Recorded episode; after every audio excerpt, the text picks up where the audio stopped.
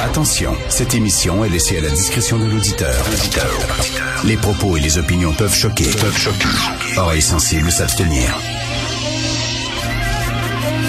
Richard Martineau. Martino. Un animateur pas comme les autres. Richard Martineau. Cube Radio. Bonjour, bon jeudi tout le monde. Merci d'écouter Cube Radio. C'est quoi la plus grande patente à gosse au monde? La plus grande patente à gosse totalement inutile, l'ONU. L'ONU, j'en parle souvent. Charles de Gaulle appelait ça le machin. Il détestait l'ONU. Alors, vous savez que euh, à l'ONU, euh, l'Arabie saoudite a déjà présidé le comité des droits de la personne. Si ça avait été le comité des droits des chameaux, j'aurais compris.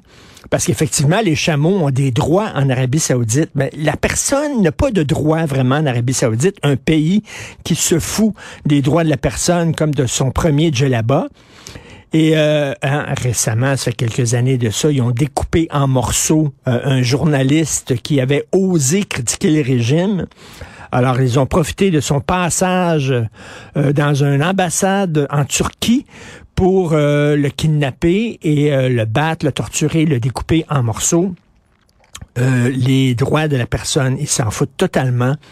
Et on a décidé, ben c'est eux autres qui vont présider, c'est leur tour. Hein. L'ONU, c'est comme ça, c'est que euh, t'as pas pas besoin de montrer carte blanche, t'as pas besoin. Il me semble que tu sais, pour présider une association, de végétarien. Il me semble que tu dois prouver que tu es végétarien. Tu dois prouver que tu as le végétarisme à cœur. Tu sinon, on te prendra pas pour présider ça. Mais à l'ONU, c'est comme tous les pays ont le droit de faire partie de l'ONU. Tous les pays, quel que soit le régime du pays, on ne juge pas. Ça, c'est très woke. Hein? Pourquoi juger? On ne juge pas. Alors là, ben, c'est le tour de l'Arabie saoudite de présider le comité des droits de la personne. Alors là, on vient de sortir de la COP 15 à Montréal hein, sur la biodiversité. En 2023, il va y avoir la COP 28. Ça va être la grosse conférence climatique de l'ONU. Et là, ça va se dérouler aux Émirats arabes unis.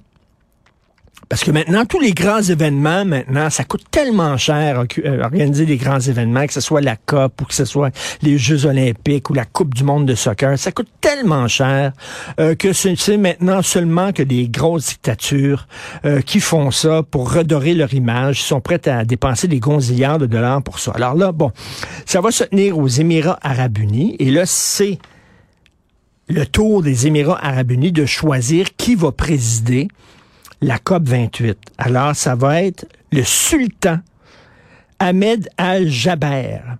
Le gars, il est président directeur général de la principale entreprise pétrolière nationale des Émirats arabes unis. Le gars, il est PDG de la principale entreprise de pétrole. Il va présider la COP 28 sur les changements climatiques. Si c'était aux États-Unis, mettons, là, si c'était aux États-Unis ou au Canada, on prend le directeur général de Petro-Canada au Canada pour présider et tabarnouche qu'il y aura des manifestations partout. Greta, ça se pourrait plus. Greta, elle capoterait. Elle ferait une crise d'apoplexie. Elle se roulerait dans la farine.